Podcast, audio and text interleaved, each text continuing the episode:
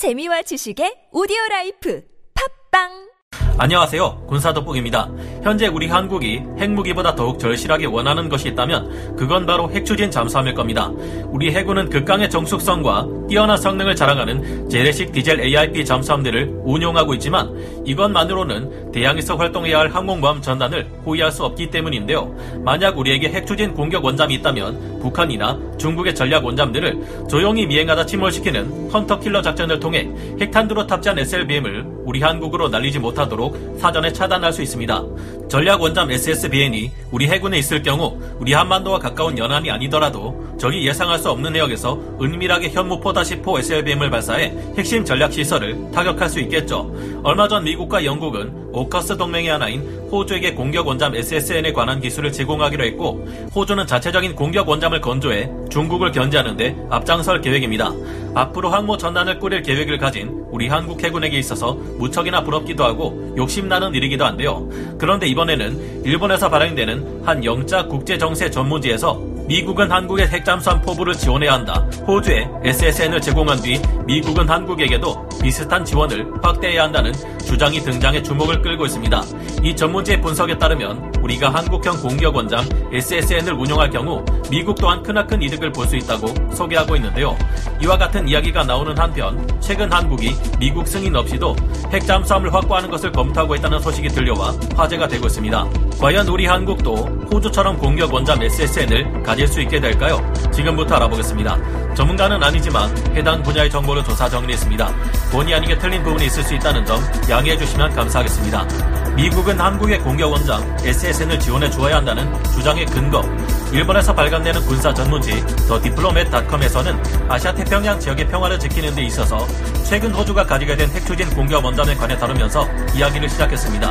미국의 바이든 행정부가 강조했듯이 중국의 반접근 지역 거부 A2AD 역량과 신흥 전력 투사 역량은 영내 군사 균형을 어지럽히고 미국의 이익을 위협하고 있는데요. 미국은 포커스 협약을 통해 호주가 운용하게 되는 새로운 공격 원잠이 이 문제를 해결하는 데 있어 도움을 줄 수 있을 것으로 기대하고 있다고 소개하고 있습니다.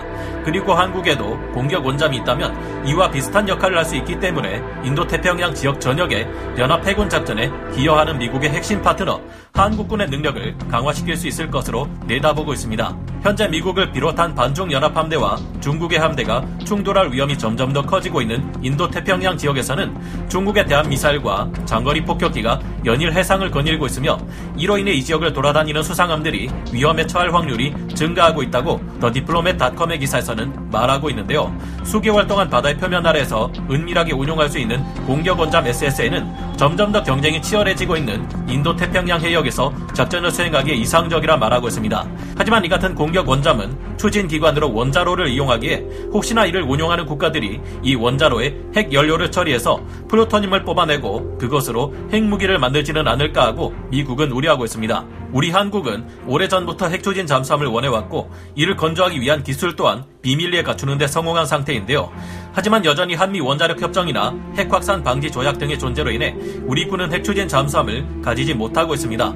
2020년 한국은 핵 원자로 운영을 위한 전홍축 우라늄 지원을 미국에 제안했지만 당시의 트럼프 미 행정부는 이를 거절하기도 했는데요.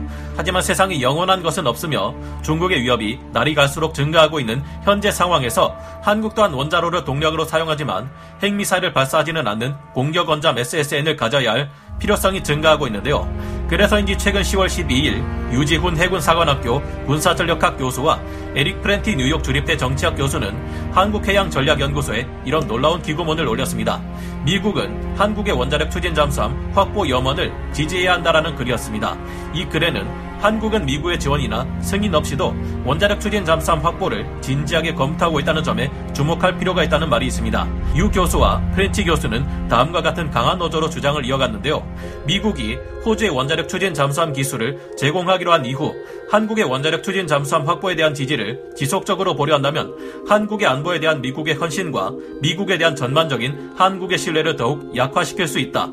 물론 한미 양국이 한국 원자력 추진 잠수함 확보를 위한 미국의 지지와 지원을 협의하는 과정은 상당한 외교적 노력을 필요로 한다. 현재 한미 간 원자력 협정은 한국이 원자력 추진 잠수함 원자로에 농축 우라늄을 사용할 수 있는 여건을 보장할 수 있도록 개정될 필요가 있다. 이 기고문에서는 한국의 원자력 추진 잠수함 보유를 위해 원자력 협정을 개정해야 한다는 말까지 있어 상당히 과감하지만 이를 위한 한국의 노력 또한 중요함을 이야기하는 것을 놓치지 않습니다.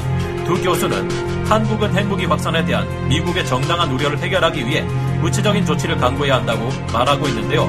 더불어 미국은 한국의 원자력 추진 잠수함 확보에 대한 주변국들의 우려를 불식시키기 위해 지역 동맹국들과 협의할 필요가 있을 것이라고 말하고 있는데 이는 두말할 것 없이 미국이나 일본, 영국, 호주 등을 말하는 것을 알 수 있습니다. 한국이 중국을 압박하는 서방 동맹국들과 방향을 같이 할 때 미국 또한 한국을 상대로 원자로와 농축 우라늄 사용 허가를 내줄 수 있을 것으로 분석되는데요. 현대 해전을 지배하는 공격 원잠 SSN의 압도적인 위력, 공격 원잠 SSN은 재래식 디젤 잠수함 SSK에 비해 얼마나 월등한 성능을 가지고 있기에 이처럼 많은 국가들에서 운용하기를 원하는 걸까요? 공격 원잠 SSN은 디젤 전기 방식의 재래식 공격 잠수함 SSK보다 비용은 더 많이 들지만 수중에서 더욱 빠른 속도, 내구성과 작전 범위를 가지고 있는데요. 기사에서 소개하고 있는 것처럼 현대전에서 공격 원잠 SSN의 역할은 상당히 중요합니다. 우리 해군에는 극강의 정숙성과 재래식 잠수함으로서는 자망시간 신기록을 세운 도산 안창호급 AIP 잠수함이 있지만 이 잠수함으로는 적의 전략 원잠 SSBN을 미행해 침몰시키는 헌터킬러 작전을 수행할 수 없습니다. 수중에서 예민한 최첨단 소나 체계를 통해 자신을 쫓아오는 잠수함을 탐지할 수 있는 적의 전략 원잠 SSBN은 원자력 추진 기관을 가지고 있어 최대 시속 30노트의 빠른 속도로 움직일 수 있기 때문인데요. 물론 핵탄두 SLBM을 싣고 다니는 전략 원잠들은 조용히 움직여야 하기에 항상 그렇게 빠른 속도로 자망하지는 않는 편이지만 이를 쫓는 공격 원잠은 적군의 전략 원잠에게 들키지 않기 위해 지그재그로 왔다 갔다 하면서 신중히 따라가야 합니다. 그렇기 때문에 공격 원잠 SSN은 전략 원잠 SSBN보다 더 빠르게 움직이면서도 은밀하게 움직여야 하는데요. 각종 최첨단 레이더들의 위성, 적외선 탐색 장비 및 영상 탐지 장비까지 총동원되는 지상이나 공중과는 달리 수중은 오로지 음파로만 적을 탐지할 수 있는 천혜의 스텔스 공간입니다. 아무리 세계 최고 수준의 대잠 감시망을 촘촘하게 펼친다 해도 노련한 적군 잠수함들은 이 빈틈을 노릴 수 있으며 적군이 뛰어난 성능의 잠수함을 운용할 경우 겹겹이 둘러쳐진 대잠 감시망으로도 까딱하면 이를 놓칠 수 있는 것으로 알려져 있는데요.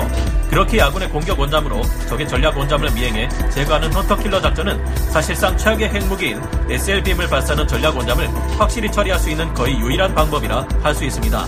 또한 우리 해군이 운영할 계획인 항공모함을 수중에서 호위하는 데도 공격 원잠은 필수인데요. 현재 우리가 항공모함 CVX를 건조하고 다수의 호위함들로 항공모함 전투단을 구성한다 해도 큰 바다로 나갈 수 없는 것 또한 우리에게 공격 원잠이 없기 때문입니다. 항공모함은 함재기들이 이륙할 때 충분한 양력을 받을 수 있도록 최대 시속 30노트로 항해하며 이를 호위하는 호위함들 또한 같은 속도로 항공모함을 따라다니며 방공망, 대잠망을 구성하는데요. 얼마 전 취역한 우리 해군의 도산 안창호급 잠수함 세척은 극강의 정숙성과 성능을 자랑하지만 항모 전단을 따라다닐 수 있을 만한 속도는 낼 수 없습니다. 이만한 속도를 내며 항모 전단보다 앞서서 수중의 위협을 제거하는 것이 바로 항모 전단에 배속된 공격 원잠의 역할인데요.